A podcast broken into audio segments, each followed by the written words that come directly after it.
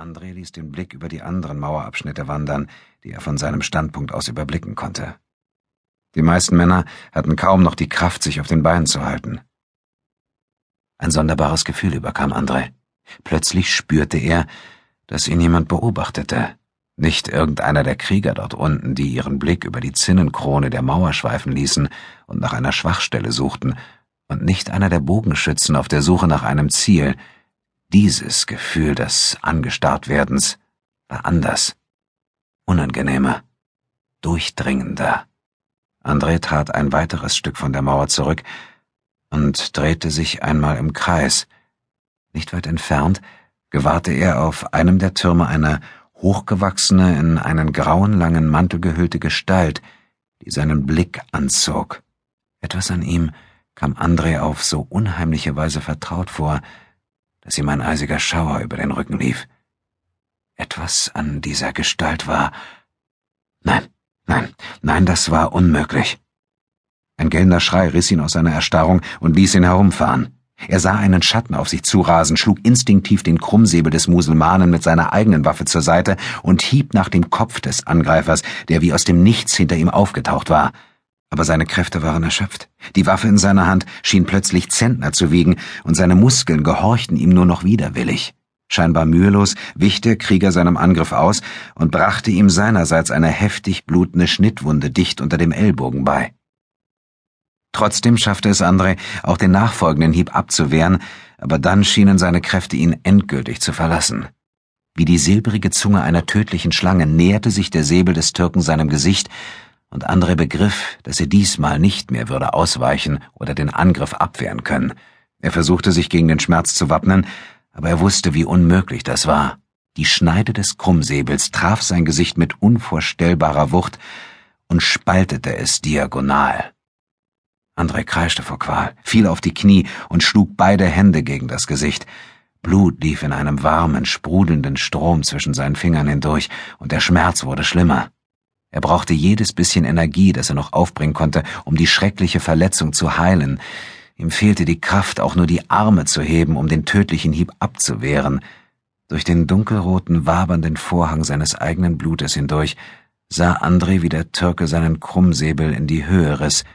Etwas Dunkles griff nach der Waffe und riss sie zur Seite. André glaubte hören zu können, wie die scharfe Klinge nicht nur durch das Leder des Handschuhs, sondern auch durch Fleisch und Sehnen schnitt.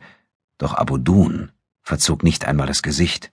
Mit einem kräftigen Ruck, der die Schneide noch tiefer in sein Handteller trieb, riss er dem Türken den Säbel aus der Hand und rammte ihm den Knauf seiner eigenen Waffe ins Gesicht. Mit einem gellenden Schrei stürzte der Mann zurück über die Mauer und verschwand in der Tiefe. André fiel zur Seite. Es schien endlos zu dauern, bis der tosende Schmerz in seinem Schädel allmählich nachließ, und noch länger, bis er die Kraft fand, die Augen zu öffnen.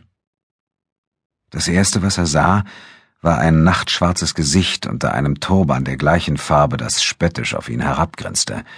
Nur in seinen Augen war ein ganz schwacher Funke von Sorge, der andere erschreckte. Du lässt allmählich nach, alter Mann, scherzte Abudun. Er ließ den Krummsäbel fallen, den er dem türkischen Krieger entwunden hatte, und ballte die verletzte Hand zur Faust. Schon nach wenigen Augenblicken verebbte das rote Rinnsal. Na, alles in Ordnung? fragte er in beiläufigem Ton. André hätte lachen mögen, wenn er noch die Kraft dazu gehabt hätte, aber so stemmte er sich nur mühsam in die Höhe und ließ sich schwer auf die steinerne Wehrmauer sinken, um keuchend nach Luft zu ringen. Alle schien sich um ihn zu drehen. Das Schlimmste war vorbei, die schreckliche Wunde hatte längst aufgehört zu bluten und würde in wenigen Augenblicken vollends verschwunden sein, aber das Gefühl der Erschöpfung nahm zu. Du, du bist verrückt, murmelte er, als er wieder halbwegs zu Atem gekommen war. Wenn jemand gesehen hat, was du getan hast. Und wenn schon, entgegnete Abudun gleichgültig. Es war der einzige Weg, dich zu schützen.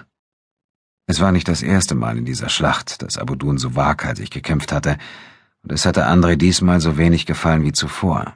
Ihm waren keineswegs die scheuen, manchmal schon furchtsamen Blicke entgangen, die sie trafen, die Art, wie die Männer, mit denen sie gerade noch Seite an Seite gekämpft hatten, den Blick hastig abwandten, wenn er oder vor allem Abudun in ihre Richtung sahen. Schon der Umstand, dass der Nubier gegen andere Musulmanen kämpfte, hatte Anlass zu Misstrauen geboten, und Abudun schien es darauf angelegt zu haben, dieses Misstrauen noch zu schüren. Er hatte in den vergangenen Stunden derart unter den Angreifern gewütet, dass es keineswegs unbemerkt geblieben sein konnte. Die Kämpfer hatten Spuren hinterlassen. Sein Gewand war über und über mit Blut besudelt und hing in Fetzen von seinem Körper. Dennoch hielt er sich nicht nur weiterhin auf den Beinen und kämpfte genauso kraftvoll und entschlossen wie zu Beginn, er hatte auch keine einzige sichtbare Wunde davon getragen.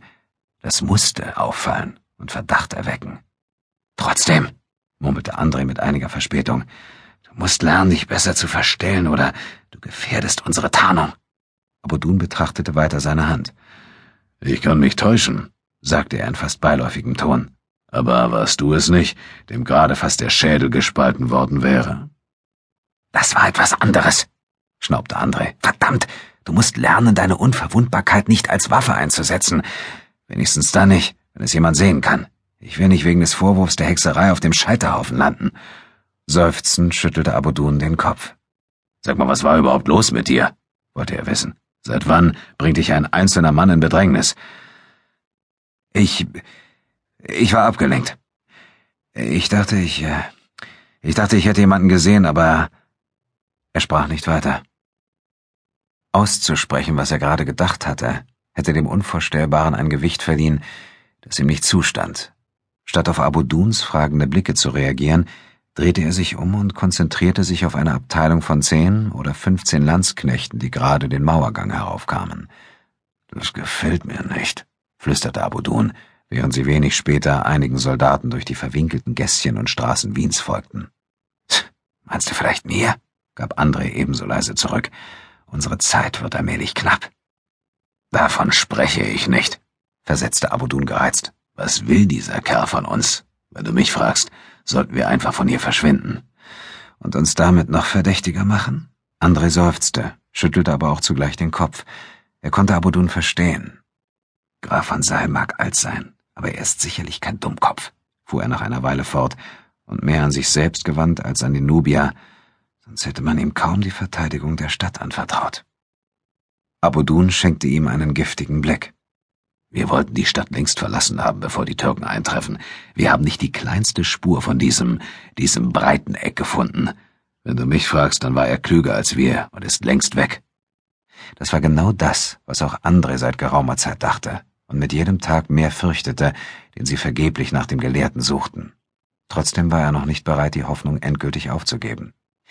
Er ist vor zwei Tagen noch in Wien gesehen worden, rief er Abudun in Erinnerung. Abudun machte sich nicht einmal die Mühe, ihm zu antworten, und auch André beließ es bei einem abschließenden Nicken.